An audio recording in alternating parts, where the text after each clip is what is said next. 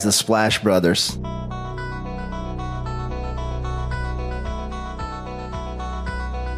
The Splash Brothers, is that? The Splash Brothers. Splash Bros. The bond that you guys share, being the Splash Brothers and everything.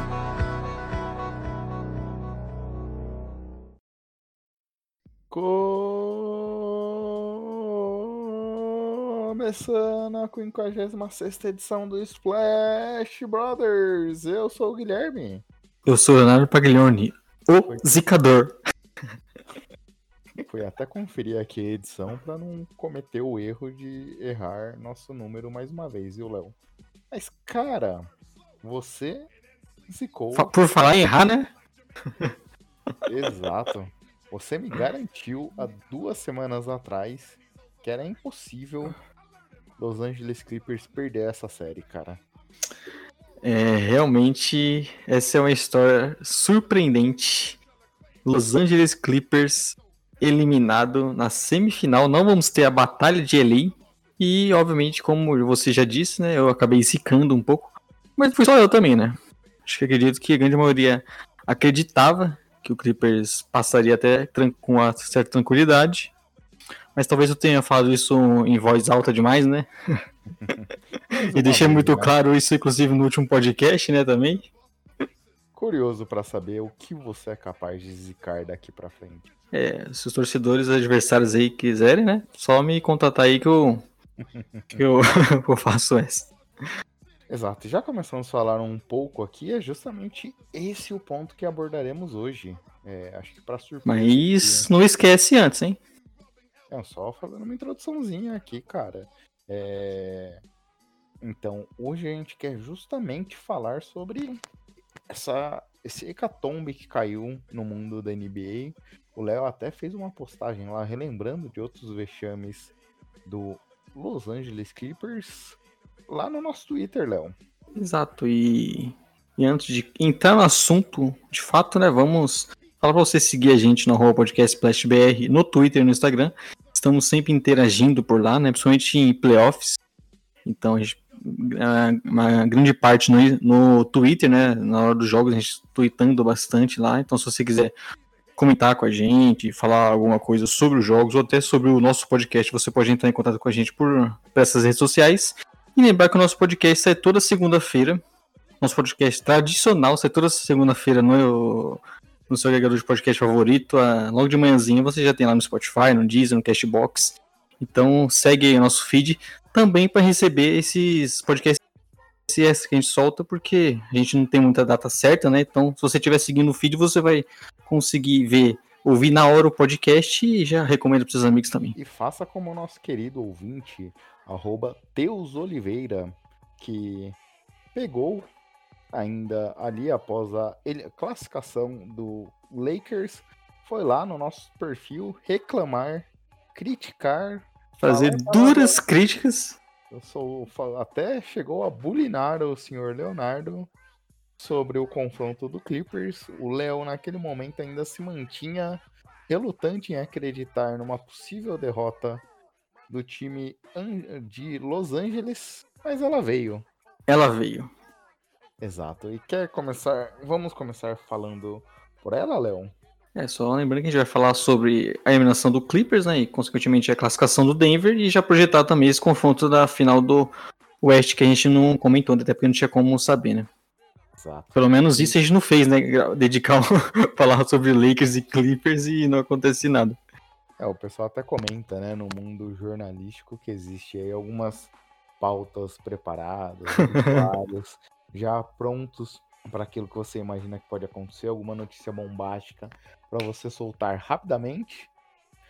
Mas aqui a gente não fez isso, né? Ainda bem, apesar que todos os indícios da dupla Splash Brothers dava a acreditar numa classificação do, do É, Los o... Angeles Clippers, acho que a maioria dos analistas também olhavam Inclu- o confronto com essa mesma forma, né?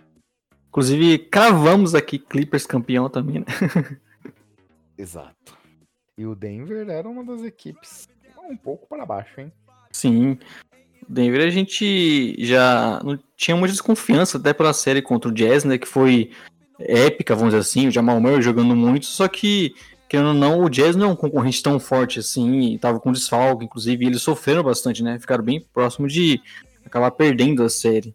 Então a gente imaginava que com o Clippers muito mais forte, com jogadores individuais melhores, você. O Nuggets não teria muita chance, mas aconteceu de novo, né? A virada. Exato. E o, até entrando nesse ponto, até para conectar os dois assuntos, Léo, o mais surpreendente para mim foi vermos depois do time do Nuggets, e aliás, um pequeno parênteses, como esse time se dedica em quadra, é valente. Sim. Dá tudo, né? Às vezes é até um pouco de palavras ao vento, mas de fato esse time dá tudo que precisa dentro da, de quadra, é espetacular. E aí depois eles sofrerem contra o Jazz, como você bem comentou, indo a sete jogos, depois de estarem perdendo de 3 a 1 para o Clippers, depois de no, no quinto jogo é, estar perdendo numa diferença grande de mais de 15 pontos para o Clippers no final do primeiro tempo, viraram o jogo. Aliás, eles viraram esses três últimos jogos para fazer 3 a 0 e nesses três últimos confrontos e fechar a série em 4 a 3 hein, Léo? Sim, uma equipe que conseguiu essa virada que, por mais que já tenha acontecido outras vezes, né? Não é sempre acontece você conseguir reverter esse 3 a 1 Ainda mais nesse caso, né? Você talvez com um principal favorito é o título. Então, o que a gente está vendo do Nuggets nessa pós-temporada da história, e é provável que seja a melhor história dessa bolha aqui já, né? Exato. E aí eu queria até fazer um paralelo, se você me permite. É, a gente tinha naqueles anos dourados do Golden State Warriors, que podem voltar ano que vem, porque não, né? Mas naquele momento, a gente sempre viu um time com diversos ajustes após o intervalo e com o terceiro quarto da morte, onde é que normalmente eles abriam vantagem e matavam o adversário nesse momento do jogo. Aqui, acho que foi um pouco até do contrário. A falta de ajustes do Clippers se tornaram presas muito fáceis para os seus adversários. Foi impressionante como o Denver voltava muito superior e o Clippers parecia é, sem nenhum poder de reação. Exato. É, a gente. Pode falar, desculpa. É, a gente viu o Clippers, né, nesses terceiro quarto sempre perdendo, inclusive perdendo vantagens muito grandes, né? O que não é comum para um time tão bom assim, com caras como Kawhi Leonard. A gente lembra que no jogo 5, né, poderia ser o jogo o último jogo da série, o Clippers abriu 15 pontos no terceiro quarto ali, e você teve o Nuggets é, conseguindo buscar essa diferença muito por conta de Jokic, né, jogando muito bem, e Jamal Murray, que a gente tinha dúvida se conseguiria jogar contra esse perímetro forte do Clippers e ele conseguiu ter um grande destaque. E a gente teve até uma série muito mais também com muito mais destaque do Jokic, que é algo que a gente tinha comentado que ele não conseguiu ser tão protagonista assim contra o Jazz, mas contra o Clippers ele praticamente é, é, sozinho detonou o Clippers ontem no jogo 7 daqueles passes, né? É, engraçadamente, mas é engraçado nesse ponto, Léo. Você comentou do Jamal Murray, eu até comentei aqui que eu imaginava o time do, de, dos Clippers tentando explorar é, fazer uma marcação melhor contra ele. Em diversos momentos a gente via Lendro Schmidt, ontem mesmo tinha em algumas jogadas Lendro Schmidt marcando ele, Lou Williams, que não é um bom marcador, os jogadores que não são necessariamente jogadores aptos e do melhor gabarito defensivo do time dos Clippers para marcar o cara que aquilo que a gente já tinha comentado. O Jamal Murray, quando pega fogo, transforma o patamar desse time ofensivamente e, e, é onde é que normalmente o Denver também consegue é, abrir essas vantagens, fazer essas corridas. É, a gente comentou já em outro momento aqui como o Jamal Murray nesses playoffs normalmente faz um primeiro tempo um pouco mais tímido, moderado, e no segundo tempo é onde é que ele acelera, onde é que ele ganha, é, se, se torna aquele jogador espetacular, entra nesse modo extremamente agressivo e destrói. E aí, nesse momento, a gente não via Paul George, Kawhi Leonard fazendo de defesas é, especiais sobre ele. É, o time do Clippers foi muito fácil batido por esses pick and rolls entre Jokic e Jamal Murray. Surpreendente até. É, sobre o Murray primeiro, ele é um cara que daqueles que quando tem uma sequência, né, ele pega muita confiança e acerta muito. Então você vê algumas jogadas nesses últimos jogos que não tinha como o Clippers marcar melhor. Ele simplesmente, às vezes, com o cronômetro zerando, ele acertava uma bola de três, contestado. Então, ele é um desses caras que, com confiança, né, quando consegue pegar o ritmo, ele pontua muito fácil e consegue infiltrar, arremessar de fora. E aí você tem, como você falou, né, o pick and roll dele com o Jokic, que é a base desse ataque do, do Nuggets, e funciona muito bem. E até o. Mas pensando um pouco mais pro clip, no lado do Clippers, né? É, a gente sempre imaginou a defesa muito forte, porque tem muito talento individual realmente, mas eles é tem aquele problema que a gente sempre falou também do garrafão com o Monta Zero. Então o Monta Zero enquadra, acaba sendo um alvo defensivo muito grande. A gente viu isso algumas vezes. E o Zubat, por mais que seja um bom defensor, ele não era o cara que conseguia marcar o Jokic, porque também muitas vezes tem que sair do garrafão, e aí você já tem um jogador lento ali, você acaba perdendo a melhor qualidade dele. E o Clippers, talvez o destaque negativo principal na defesa é como eles erraram, às vezes, rotação, né, de você fazer trocas, e aí você deixava, deixava algum jogador livre, uh, e tinha algumas, algumas coisas que até mesmo o Kawhi Leonard, de você via ele errando algumas rotações defensivas, parecia estar um pouco o time desentrosado nessa parte, né, e ainda você teve, por exemplo, o Beverly, saindo com faltas no jogo 6, aí, o, aí que o Murray estourou em pontos, né? Explorou bastante o Low Williams. Aí o Doc teve que colocar o Reggie Jackson, que você não quer ter um cara desse enquadro num jogo importante. Então o Clippers, ele não foi aquele time que a gente imaginava que seria tão bom né, na defesa. Exato. É, o time do, do Clippers foi muito seguro. Acho que o jogo todo. É, aliás, esse confronto, se a gente pegar, por exemplo, as estatísticas, o Nikola Jokic, Gary Harris chutaram para mais 50% de aproveitamento de quadra. Jamal Murray e Michael Porter para mais de 45. É, então, aliás, próximo a 45, beirando os 45%. Então, foram jogadores, principalmente Gary Harris e Michael Porter, que a gente comentou até aqui quando analisamos o confronto, o que o time precisaria fazer? Precisaria ter, a gente, você comentou, ter Nikola Jokic e Jamal Murray em níveis muito acima do que fizeram até agora, repetindo até um pouco do que fizeram contra o Jazz, e ter um elenco de apoio seguro. A gente viu Michael Porter e Gary Harris em diversos momentos chaves do jogo, conseguindo é, dar algo a mais, conseguindo matar uma bola que apagou o ímpeto dos Clippers, conseguiu controlar bem. Defensivamente, Gary Harris é um fator muito importante.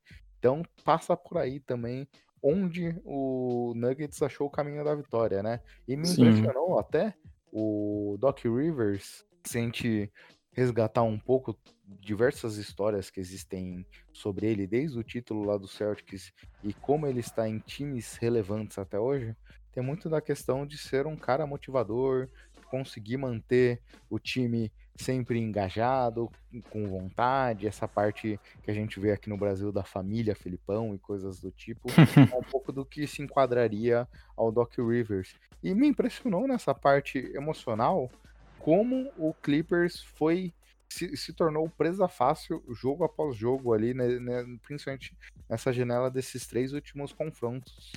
É, é uma coisa que realmente me chamou muita atenção porque você viu ontem no quarto período, o Clippers, é, claramente, os caras não estavam conseguindo é, jogar. Tinham arremessos fáceis para Kawhi Leonard, Paul George, Marcos Morris e a bola não caía, né? Inclusive o Paul George teve um arremesso lamentável na tabela, sabe? Então parecia que o time sentiu muito essa pressão e, e não conseguiu sair disso, mesmo que é, eles poderiam ter voltado pro jogo, né? O, o, confronto, o jogo 7 poderia ser pelo menos equilibrado até o final, mas o, o Nuggets foi abrindo e não é nem que o Nuggets pegou fogo no ataque, por exemplo. Eles tiveram algumas sequências ruins no quarto período, mas o Clippers simplesmente não conseguia pontuar. Você não viu o Kawhi de infiltrando, você não viu o Paul George conseguindo infiltrar, Cavalance, Cavalance livre, né? Que inclusive eles só bateram um no jogo, Exato, que é ponto, totalmente maluco, né? O... Eles fizeram no segundo tempo no jogo 7, 2 de 19. É, hum. 10 bolas de 3, só uma certa. Muitos arremessos que eles tentaram, como você comentou, livres, sozinhas e pior, como você bem falou, das infiltrações. Jokic, no, no começo do quarto período, estava com quatro faltas. Era o momento de você atacar o jogador sérvio, explorar sua lentidão, e a gente não viu isso. A gente viu o, o, o Clippers mantendo um jogo de meia quadra, de meia distância, aliás, desculpa, de chutes de, do perímetro, bolas que não estavam caindo. Era hora de tentar acelerar, tentar fazer alguma coisa diferente. E o time continuou com um padrão que não estava funcionando hum. aquela noite. É, e uma coisa que é sempre importante em playoffs, né? Que é você deixar o, o adversário desconfortável.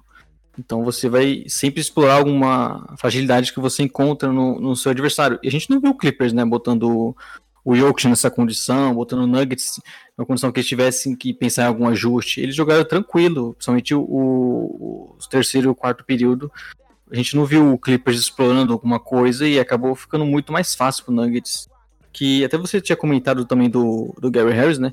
A gente, quando a gente planejou essa. A gente falou sobre essa semifinal de conferência. Gente imaginava, a gente citou que o Gary Harris já tinha sido importante no jogo 7 contra o Denver, contra o Jazz, porque ele é um grande marcador, né? Então, inclusive conseguiu roubar a bola do Mitchell ali no final. E ele foi muito importante nessa série, né? Talvez o, o cara que melhor conseguiu marcar o Kawhi Leonard. Ele realmente é, fez um, deu um upgrade nessa defesa espetacular. E no ataque, o que a gente comentou a temporada inteira, né? Que ele vinha ano após ano caindo o aproveitamento de três. Ele foi muito importante. Então, passou a ser talvez o terceiro principal jogador desse time por conta de como ele é importante na defesa e voltou a, a acertar os arremessos. É, acho que esse é um ponto diferente até quando a gente olha o confronto contra o Jazz para esse confronto. O que mudou? Como o Sepp conseguiu ter uma efetividade melhor, apesar de não ser um jogador com uma minutagem tão grande, Gary Harris também é um jogador que não atuou nessa série. Foi um cara de mais de 30 minutos de média, então mostra como era um cara importante para essa rotação. Voltou e conseguiu contribuir muito desse lado defensivo da quadra, como você bem comentou. Conseguiu trazer esse incômodo pro é, Kawhi Leonard. Essa defesa do Denver, apesar de não, não, não parecer, não ter grandes defensores, parecer às vezes quando você olha jogadas individuais, um time de bastante falha, mas é um time que é, defensivamente se dedica bastante, né? Tá sempre se movimentando, tá sempre correndo, tá sempre tentando. Não só na defesa, né, também.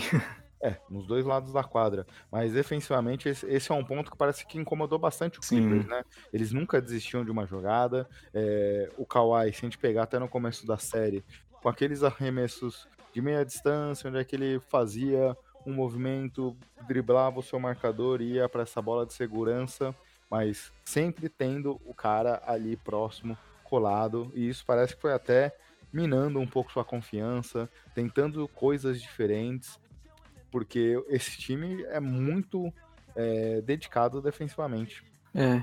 E o Clippers, até por ter esse ataque muitas vezes mais simples, né? Que depende muito da jogada individual de Low Williams, Paul George, Kawhi Leonard, vamos dizer que fica mais fácil, entre aspas, marcar, né? Não que seja fácil marcar caras desse nível, mas você não tem um grande jogo coletivo, com muitos passes.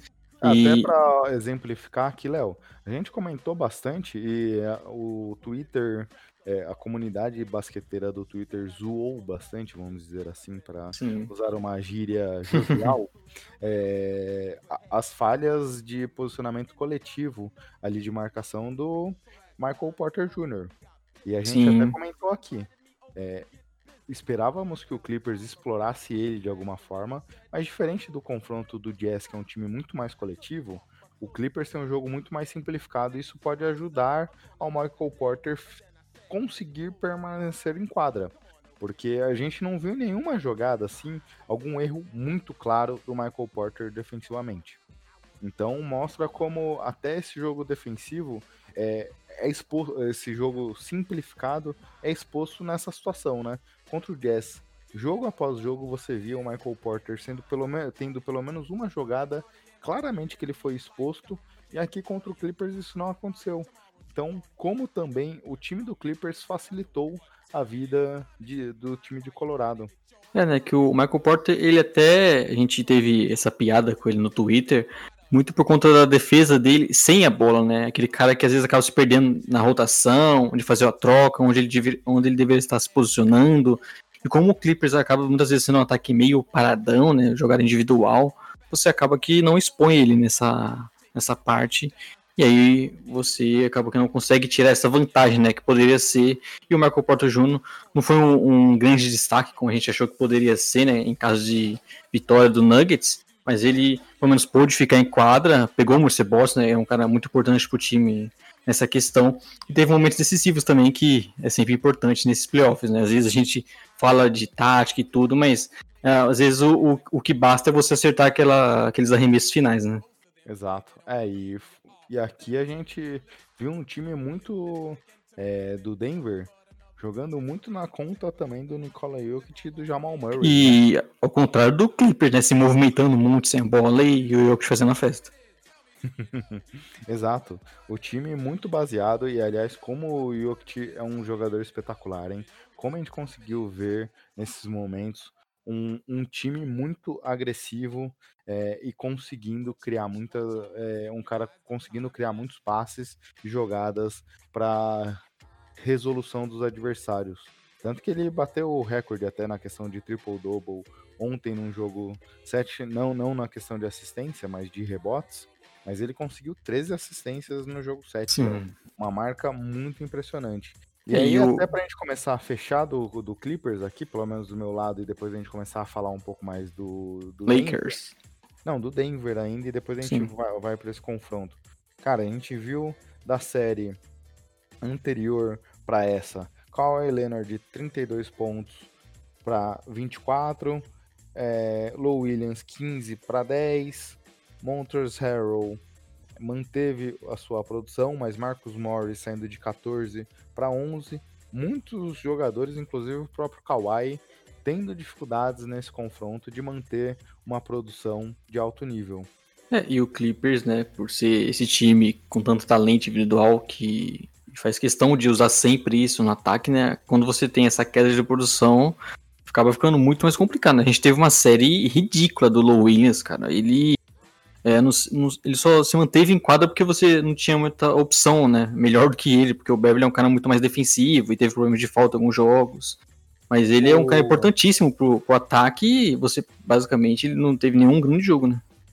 O Doc Rivers até tentou ontem, em alguns momentos, colocar o Red Jackson é aquilo que você falou. Acho que justamente vendo a série ruim do Low Williams, ele tentou buscar alguma solução no meio do jogo 7, porque o Low Williams estava mais uma vez numa noite ruim. E aí, em 4 minutos, o Low Williams já ficou com um plus-minus de menos 9. Foi rapidamente sacado da partida e não voltou mais. Porque é isso, né? E, e é o ponto que a gente comentou já desse time do Clippers, que fez todo esse controle de minutos ao longo da temporada, que fez diversas movimentações para receber jogadores no meio da temporada e gerou um pouco dessas situações complicadas, né? A gente vê um time que não sabia muito bem nesse momento é, de crise quais eram as jogadas de segurança do time, fora o Kawhi, que o Kawhi é, ontem estava numa noite ruim então, normalmente a gente via quando o time estava passando por uma situação dessa, dar a bola na, na mão dos seus playmakers para eles resolverem. Mas tem vezes que você precisa criar jogadas coletivas para colocá-los numa situação melhor. E aqui a gente não via isso. E aí esses é. jogadores não conseguiam recuperar confiança, não conseguiam derrubar a bola, e a gente viu até algumas situações ridículas, como você bem comentou.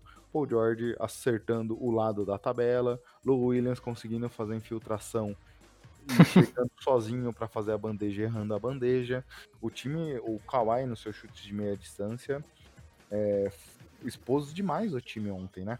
É, você não teve aquela jogada de segurança, né? A gente viu o ataque do Clippers parando, basicamente a partir do terceiro quarto ali, e não tinha um jogador para cavar aquelas faltas que a gente fala, né, nesses momentos de conseguir bater lance livre, que é um ponto fácil, aquela jogadinha de segurança. O Kawhi não conseguiu chutar, né? E também parece que não tentou muito.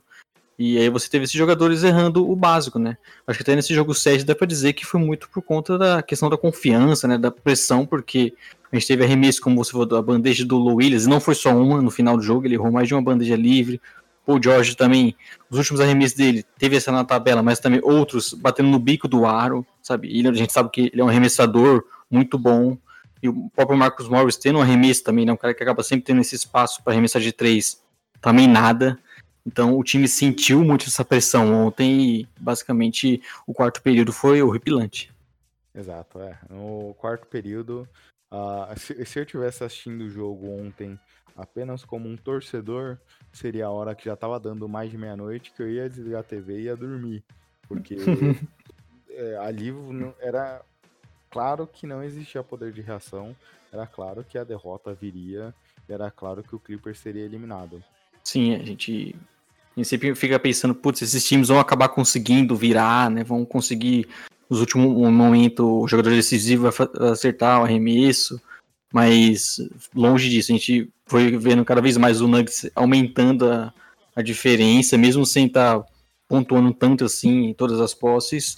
E acabou que logo, nos faltando cinco minutos mais ou menos, a gente tinha praticamente certeza que o, o Nuggets iria passar.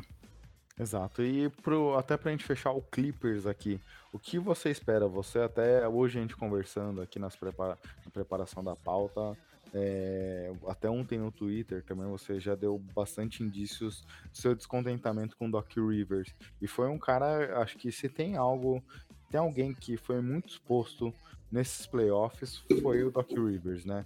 A gente Sim. viu um, um, cara que não conseguia, ele sempre teve seu lado defensivo como o melhor, melhor sua melhor fonte de preparação mas a gente viu o time sem, não conseguindo parar jogadas até simplificadas do Denver Nuggets, viu o time sendo muito exposto e ofensivamente foi um passeio, né?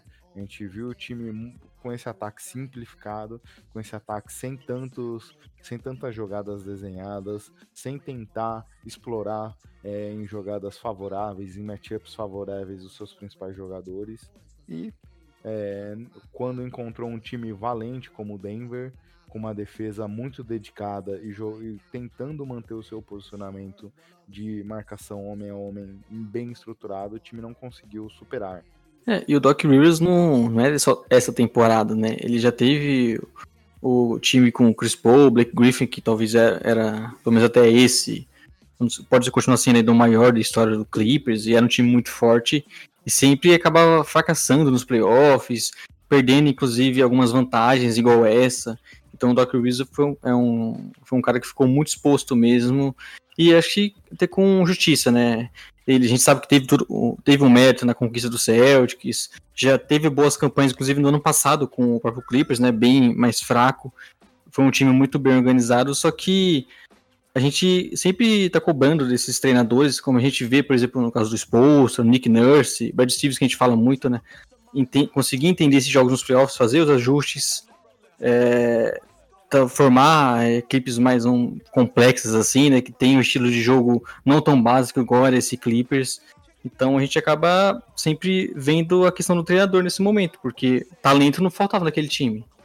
Tudo bem que talvez não fosse campeão, primeira temporada, tá chegando dois jogadores que acabam mudando, mudando tudo, é, o ambiente do time, mas o Clippers em nenhum momento passou confiança, né? A gente chegou a comentar isso durante a temporada também, que é, era um time muito forte, com muito talento, mas que não tinha mostrado esse enquadro. Isso a gente ficava esperando que nos playoffs seria diferente. E não aconteceu. Obviamente ele vai ser muito cobrado. Inclusive surgindo notícias que ele deve ficar, né? O que me surpreende bastante. É, é, é, é aquele jogador que tem um vestiário muito sob seu controle, né?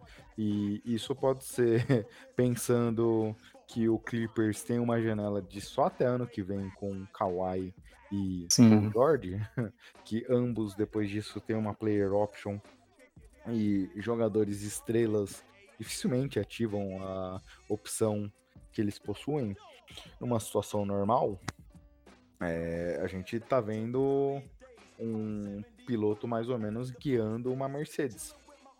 Pra ficar no exemplo que a gente trouxe, que você deu de dica da última semana, o Walter Bottas guiando uma Mercedes, né? É, e aí é, é ponto de preocupação. A diretoria tem que saber também o que fazer de movimento para manter o vestiário unido, mas também buscando que é melhor. Eu concordo contigo. Obviamente, a gente já discutiu isso um pouco na última semana e o mercado de técnicos nesse momento não é tão prolixo como em outros momentos. Então, é também você fazer Mas- uma movimentação, você pode trazer uma responsabilidade pro general manager dessa derrota, né? Eu tava até pensando sobre isso, né? Mas a gente pensa, por exemplo, Nick Nurse. Quando o Raptors trouxe ele, ninguém sabia que ele seria esse treinador, né? É, o próprio Brad Stevens também no Celtics. Então, a gente tá vendo que algumas das apostas que o time vem fazendo vem dando muito certo. Esses treinadores vêm conseguindo mudar bastante até o estilo da NBA. Então, acredito que, por mais que você talvez não tenha aquele, vamos dizer, medalhão no mercado, você acredita que tem boas apostas. Inclusive, o Clippers tem alguns assistentes, né? Que são bem visados no mercado, como o Sam Cassell, o próprio Tyron Lu. Talvez seja, seria o caso, o caso de você promover um deles. Então, eu acredito que o time deveria buscar uma mudança, até por o que você falou também, né? Não tem muito tempo para erro, mas talvez o mais um vexame na próxima temporada você pode perder os seus dois principais jogadores. Aí você é um time que não vai ter ambição de título e também não vai ter as suas próximas picks também. Então o Clippers pode até ficar, entrar numa num, num momento ruim ali, o que era bem difícil de imaginar com o time que eles formaram. Né? É, exato, isso que eu ia comentar. É, Essa janela tá se fechando e se as coisas não acontecerem na próxima temporada, aqui é... vai ser uma decepção. Mais uma vez, o Clippers não conseguirá dar esse salto que imaginava.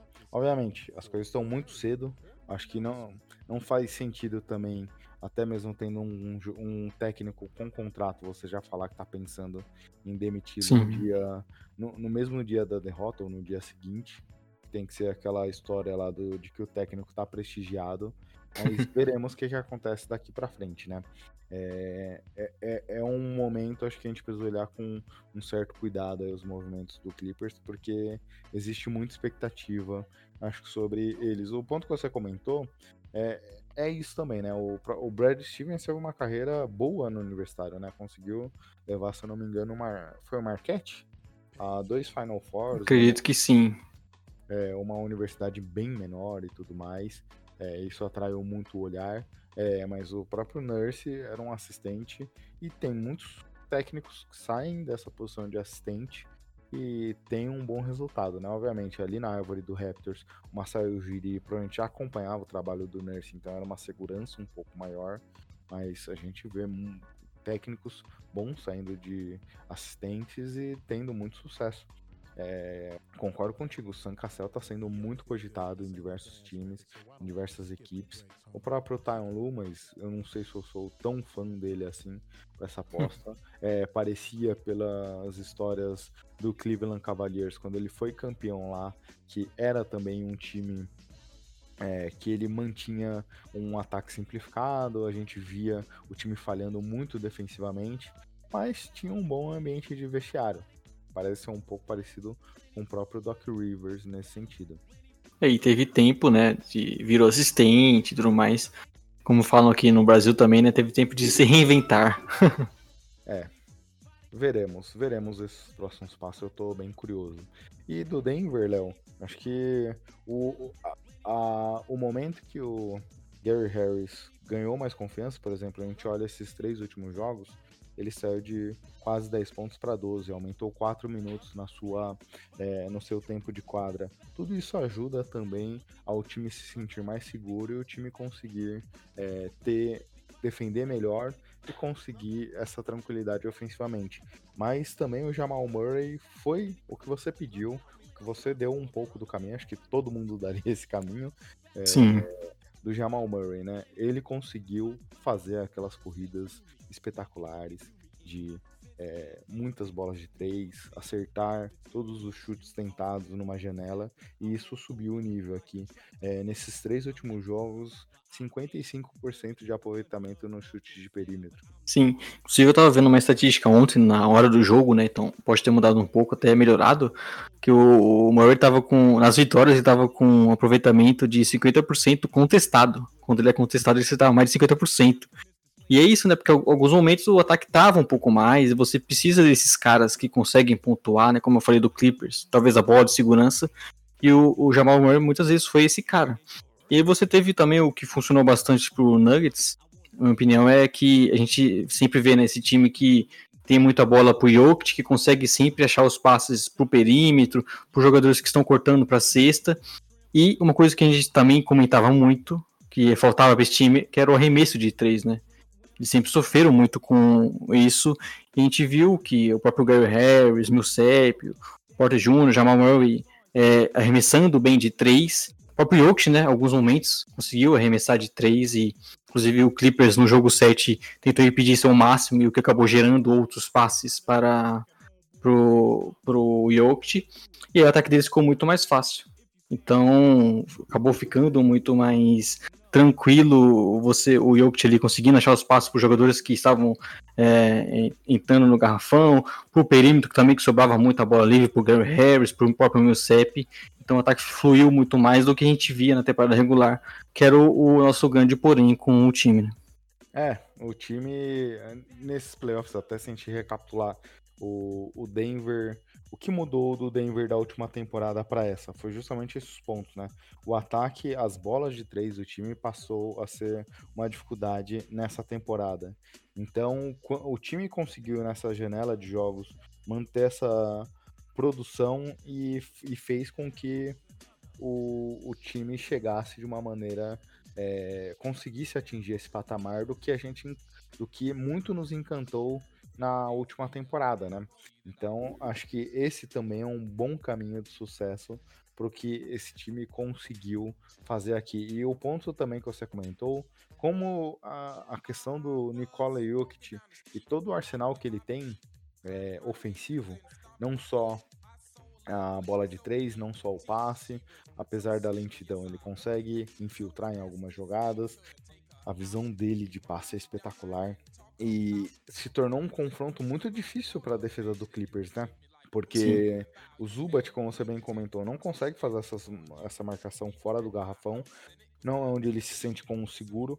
É, por exemplo, uma, um ponto que a gente comentou também no jogo, no confronto contra o Jazz, o Gobert não estava no seu melhor ambiente, tendo que marcar o Jokic fora do garrafão. O Montrezl Harrell, quando entrava em quadra, por ter uma defesa muito ruim, era sempre bastante explorado. E a chave da vitória passou muito por aí, né? Conseguindo mexer é, nessa posição e, e aí eu, do, se a gente recuperar um pouco do um tweet recente do Danny Green comentando até o confronto do Rockets contra o Lakers, são que todos os bigs que não se chamassem Jokic, Embiid e você lembra qual outro jogador que ele comentou? E o Towns, né? E o Towns deveriam torcer muito pro Lakers. Acho que esse confronto do contra o do Denver contra o Clippers mostrou também o que NBA e obviamente não é fácil conseguir caras como esse, mas o que NBA também espera desses jogadores, né? É, não é que a posição é, ficou desprestigiada, é que ela mudou e que poucos jogadores se enquadram nesse novo formato do que a NBA espera dos centers. E Sim. o Jokic é um cara muito difícil de ser marcado. Por exemplo, até já imaginando nesse confronto aqui, é, e aí a gente até comentou como o Rockets acabou sendo até um ponto positivo pro Lakers de conseguir fazer com que eles achassem uma formação para jogar mais baixo. Eu já projetando esse confronto, eu imagino talvez o time começando naquela posição tradicional que jogou durante toda a temporada mas não duvidaria que ao decorrer da série a gente veja Anthony Davis sendo obrigado a marcar Jokic, porque já veio o Magui do Dwight Howard, não sei se terão capacidade de marcar ele fora do garrafão. É, e, e, vejo, por exemplo, que as dificuldades encontradas pelo Zubat se repetirão nesse confronto contra esses dois jogadores. É, é bem provável, né? Inclusive, pegando o gancho que você já falou, né, dos pivôs, talvez os pivôs que não tenham mais tanta moral na NBA é esse tipo de, de jogador que é muito a parte física só, de jogar ali, às vezes conseguindo uma enterrada, que não é um cara mais completo. O Jokic ele consegue passar, ele arremessa, ele consegue enxutar. Então, ou talvez o pivô que não tem espaço na NBA é aquele pivô antigão, que é meio lento, que não consegue fazer as trocas na defesa, que não tem algum arremesso, ou um cara que não consegue passar a bola. Então o Jokic com certeza é um desses caras que tem muito espaço na NBA ainda. E eu também imagino isso, né? De você ter é, o Anthony Davis jogando mais. Eu não acredito que o Magui o Howard vão ter muitos minutos. E o Lakers até acho que tem um pouco mais de vantagem em relação a isso, porque tem essa variação, né? O Anthony Davis é um cara muito mais móvel, consegue sair e, por exemplo, marcar o Jokic ali mais próximo da meia distância, no garrafão, fora do garrafão. E você tem também, ele consegue manter um time muito bom, como a gente viu com o Rockets, que consegue proteger bem o garrafão, né? Com o próprio Anthony Davis ou com o LeBron James. Então eles, eles tinham esse pivô e acabam não perdendo aquilo que eles sempre conseguiram na, na defesa nessa temporada, que é proteger bem o garrafão, né, ser uma defesa muito mais forte. Exato. E aí, até antes da gente começar a analisar, eu queria trazer um ponto aqui para sua reflexão, Léo. Pode falar. que é, você apostou já duas vezes contra o Denver Nuggets. Não, duas não. Foram mais? Não, eu, na, meu palpite na série do Denver Jazz era o Denver. Não, mas no meio da série a gente ficou e falando que falamos que o Jazz venceria aquele confronto.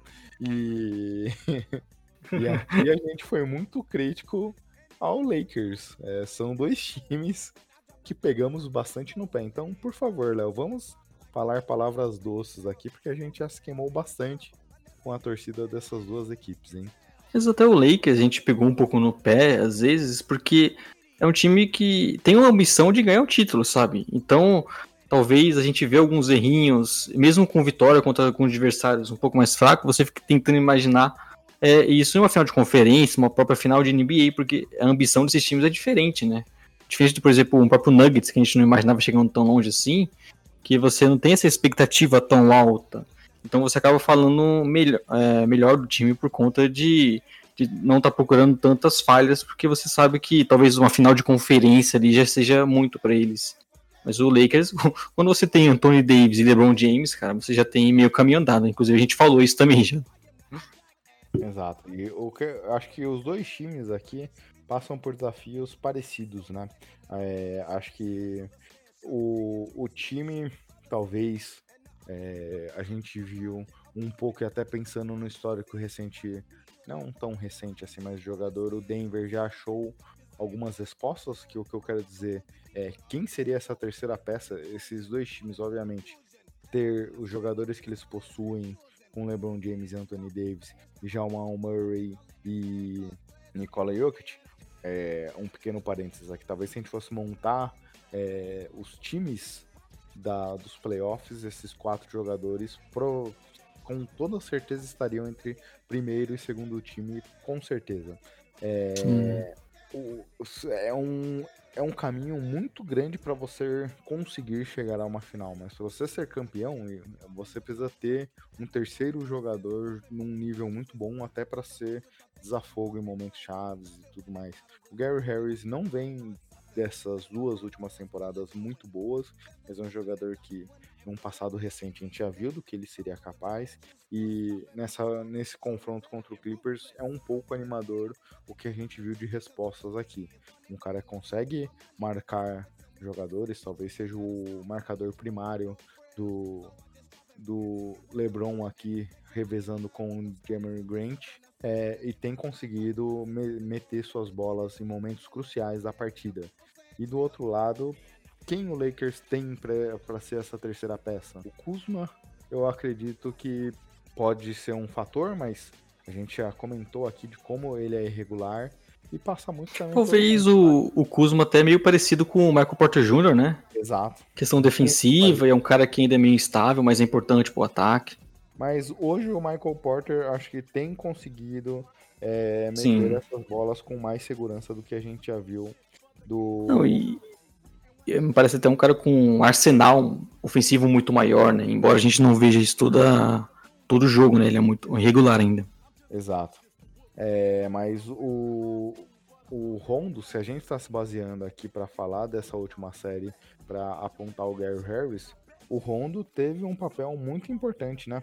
Com, no confronto Sim. com o Rockets, ajudando muito defensivamente, conseguindo acertar suas bolas de três acho que pode ser um caminho do que a gente pode começar já a imaginar onde esse time vai apostar e vai é, manter o, o foco nas suas rotações, no seu lineup. Marquise Morris, Rajon Rondo foram jogadores muito importantes no confronto contra o Rockets e acho que a gente pode imaginar que eles mantenham também essa produção aqui. Sim, né? O Rondo um cara muito importante. E a gente viu como o Lakers era um time muito melhor, por exemplo, quando tinha o contra-ataque. E aí você tem um cara como o Rondo, que é um, grande passador, né? Você dá até a possibilidade do LeBron James não precisar tocar essa bola para conseguir achar os passes. E nesses contra-ataques o Lakers conseguia pontuar muito melhor, o arremesso de três era melhor. Então é uma parte muito importante do jogo deles. A gente viu isso contra o Rockets e, e o Rondo foi uma grande surpresa, né? Talvez não mantenha essas esse aproveitamento de três aí, não é o que a gente viu na carreira dele, mas mesmo assim ele consegue ajudar, como você falou, na defesa, na questão dos passes, até mesmo tirar um pouco a bola do LeBron às vezes. Ele é um cara ainda muito inteligente, embora já bem longe né, da, do seu auge físico. E eu imagino que, tava até pensando, né, a questão que a gente viu muito do Nuggets, de ter essa movimentação ao redor do Jokic, né, com muitos jogadores é, infiltrando pro garrafão sem a bola, cortando para cesta, como se fala, né? E também o remesso de três caindo melhor. Eu acho que a defesa do Lakers nas peças não é melhor que a do Clippers, né? Individualmente você tem melhores jogadores no, no, no Clippers, mas talvez a questão de encaixe deles seja melhor, né? Como eu já falei do Anthony Davis, o LeBron James, que vem defendendo muito bem, né? Também. Você tem jogadores no perímetro ali que eu acho que a defesa do Lakers como um todo já é mais coletiva, já é mais entrosada, né? O jogador já sabe se posicionar um pouco melhor do que o que a gente viu em algumas falhas do Clippers, então talvez o Nuggets não tenha tanto espaço assim para pontuar como a gente viu ontem com o Jokic, que nem precisou ser muito agressivo, né? Nem precisou arremessar tanto, ele basicamente achava os passes e o time conseguiu é, ter muito é, arremesso livre. Né? Exato, é. Acho que assim como eu gosto de brincar em outros momentos, a chave do confronto, né? E a chave do confronto é pelo lado. a chave do confronto primeiro é o nosso palpite. Mas a chave do confronto passa muito por essa marcação em relação ao Jokic. Como o, o Lakers vai conseguir pará-lo? É, eu imagino que a gente verá uma exposição de Magui e Dwight Howard. E se, e se isso acontecer, eu acredito que o Lakers fará a movimentação para Anthony Davis fazendo essa marcação. E aí, é, acho que diferente de Harrell, Zubat, o Anthony Davis tem agilidade para conseguir pressionar o Jokic, tem um, é um é defensor muito bom, não foi eleito para o primeiro time de defesa à toa. E acho que aí eu tô bem curioso para ver quem sairá, é, quem conseguir a se sobressair nesse confronto. E o Lakers tem outras peças, né? No, no perímetro, no próprio Rondo, Danny Green é um cara importante. Então talvez eles consigam é, defender melhor essa movimentação do, do Nuggets, não dar tantos arremessos livres. E vamos ver também né, se os jogadores do Nuggets mantêm esse aproveitamento, né? A gente falou, o Gary Harris é um cara muito importante para a defesa. Já se, tinha mostrado no início da carreira que é um grande arremessador, mas isso tinha caído. Agora a confiança parece que voltou. Será que ele vai manter esse nível? Próprio Musep também, que chegou a ter ser um cara que jogou pouquíssimo com jogos, mas voltou para a rotação e é um cara muito importante ainda. Também é um cara que muitas vezes ajuda até a desafogar um pouco o ataque. Defensivamente ainda contribui bastante. Então vamos ver se eles conseguem se manter jogando nesse nível, porque é que né, você tem o Jamal Murray pegando fogo em muitos jogos. Eu acredito que, mesmo com a defesa do Lake sendo muito forte, ele é capaz ainda de pontuar bastante. Mas óbvio que o, o Jamal Murray e o Jokic precisam desses jogadores bem também para que o ataque flua com mais naturalidade. Exato, e Jamal Murray é um ponto interessante, hein, Léo? Como será também que o Lakers fará a marcação nesse jogador? Acho que mais Sim. do que nunca a ausência do. Tudo bem que eu comentei, esse, eu fiz esse mesmo comentário no confronto anterior e no anterior a esse também. é que eles pegaram só o Lillard e Harden né, em sequência. Exato.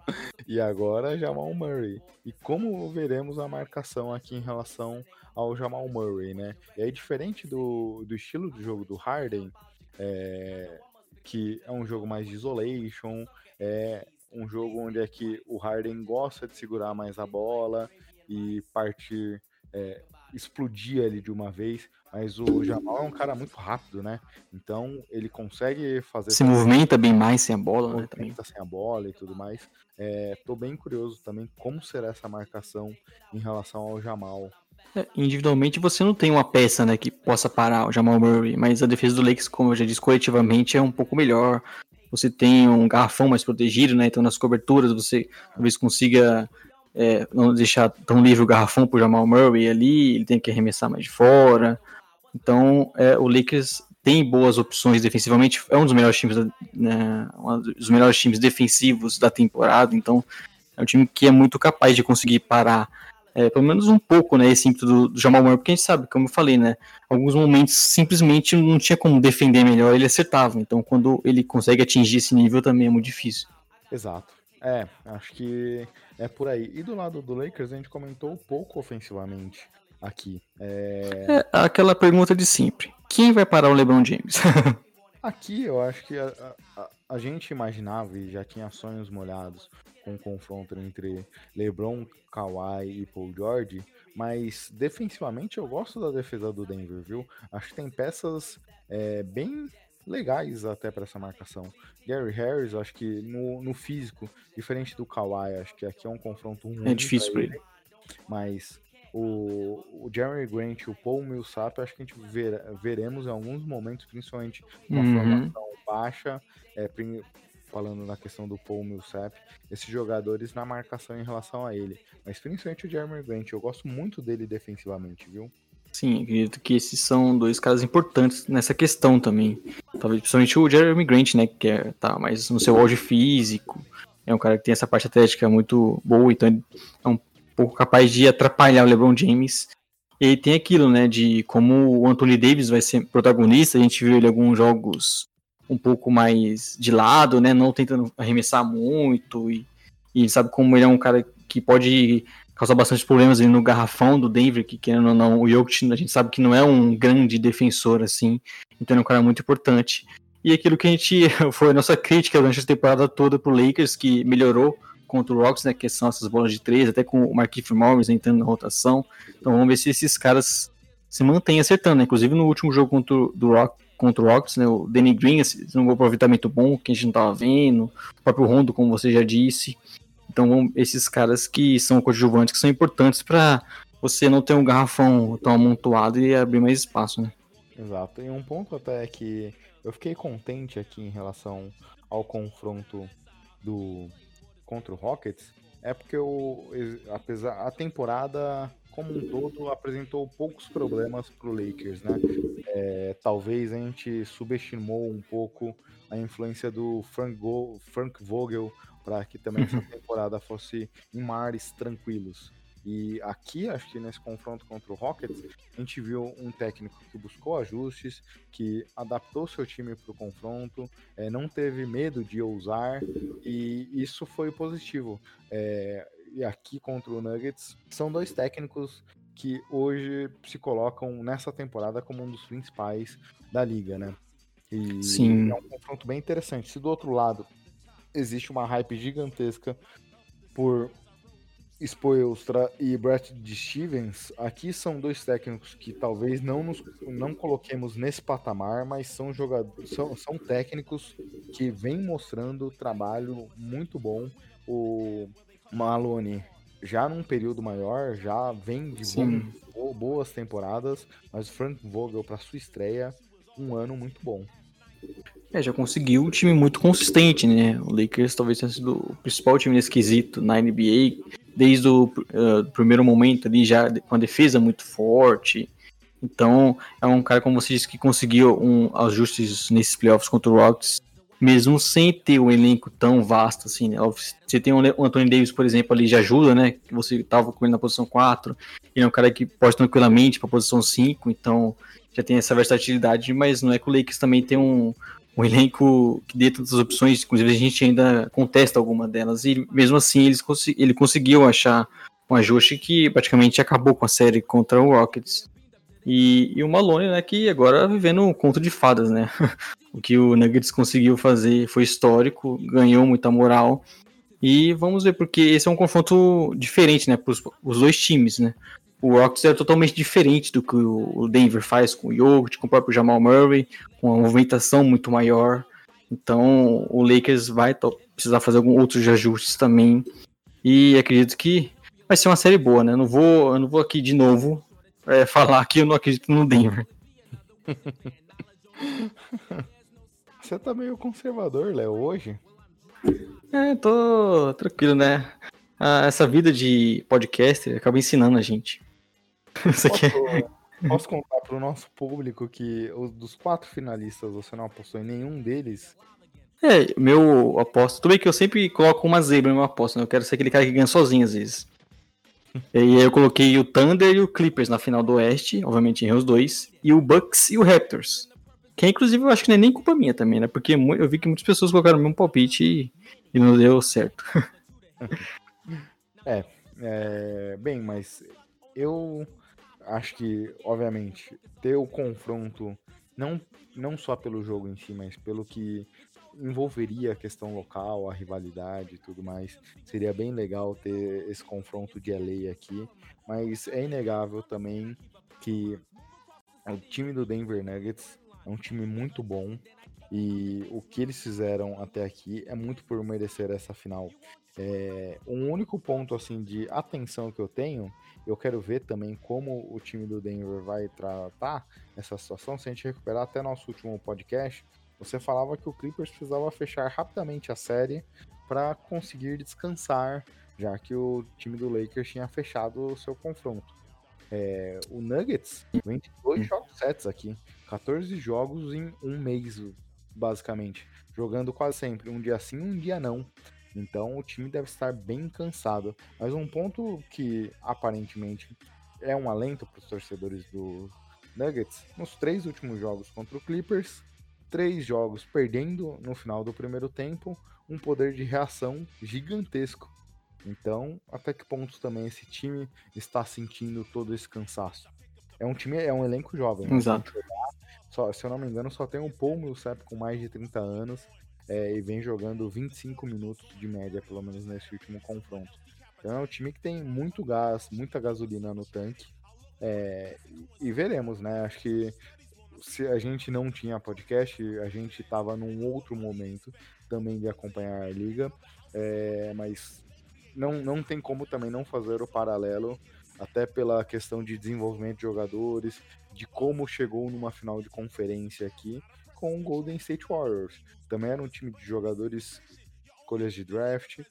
A gente comentou aqui na janela de transferência que esperava um time mais ativo do Denver, buscando talvez um complemento para Jamal Murray e Nikola Jokic.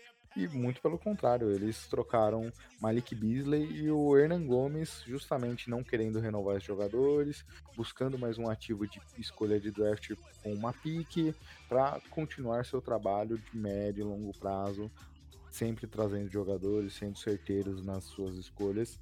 E aqui a, a gente vê Jamal Murray indo para o seu ano de renovação contratual, Nicola Jokic passou por isso recentemente, e é um elenco jovem, né? É, um elenco jovem, o próprio Gary Harris também, né, o Porter Jr. agora. Então é um time que vem desenvolvendo muito bem. E até como você fez o paralelo com o Warriors, né? Muito parecida essa questão do draft. A base toda é feita através do draft e foram jogadores que foram evoluindo ao longo dos anos, né? Não for, esses caras que já chegam com um hype muito absurdo. E aí eles conseguiram até nesse, nesse período trazer alguns veteranos, como o Warriors fez também, né? Por exemplo, o Paul Millsap é um cara importante. E é um time que, obviamente, não tem comparação com o Warriors fez, até porque eles já, na temporada que eles foram campeão, na temporada regular, eles já fizeram muito. É, foram os primeiros da conferência, fizeram muito barulho. O Nuggets está sempre com essa campanha muito boa, mas a gente acaba até não falando tanto. Mas é um time que se montou a partir do draft e é muito forte hoje. E até essa questão do da descanso, né? Eles não tiveram nenhuma paralisação, só quando aquele teve, teve aquela greve, né? Dos jogadores que tiveram um momento para descansar. E já emendaram essa série com Clippers direto. E pelo menos agora eles vão ter até sexta-feira, né? Exato. É um período aí interessante para dar uma respirada. Para quem não teve, acaba sendo uma forma de conseguir é, esse momento de descanso. Mas é, é um, não podemos também deixar de citar que é um potencial fator aqui para esse confronto, né? Sim, acaba sendo um fator, né? O time que tá sempre se desgastando muito. Nem embora nesse jogo 7 eles não precisaram tanto. Exato. É... Bem, Léo, mais algum ponto aqui para esse podcast? Pra mim, abordamos tudo. Excelente. Então podemos encerrar nossa edição? Encerrar essa edição curtinha, entre aspas, né, de um pouquinho mais de uma hora, saindo logo em sequência e agradecer aos nossos ouvintes que estiveram acompanhando e que não xingaram a gente lá no Twitter. Você não quer mandar um abraço pro Teuso? Um grande abraço. O cara pelo menos mostrou que estava acompanhando o nosso trabalho e, e errar faz parte. não sei se ele concorda com essa parte do errar faz parte. Ah, mas Depois, aí todo mundo errou o Clippers, né? Comenta lá, Teus, o que, que você achou.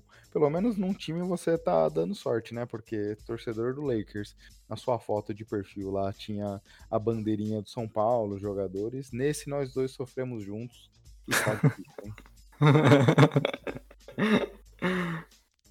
Mas é isso, então agradecer aos nossos ouvintes, falar para acompanhar, né, nossas redes sociais lá, o Podcast Splash BR, dizer que Segunda-feira tem, segunda temos um novo podcast já abordando essa série, inclusive, e obviamente a conferência, final da conferência Leste que já começou também.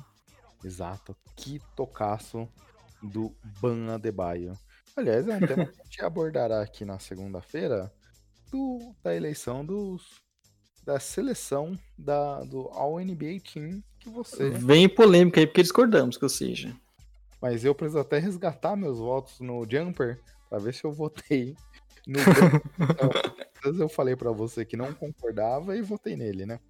É. é, vai saber, né? Vamos ver isso. Beleza, pessoal. Mais uma vez, obrigado. Obrigado por nos acompanharem. Obrigado por estar aqui, comem, falar conosco nas redes sociais e divulguem a palavra do Splash Brothers, se possível. É isso. Uma grande semana aí, né? Grande abraço.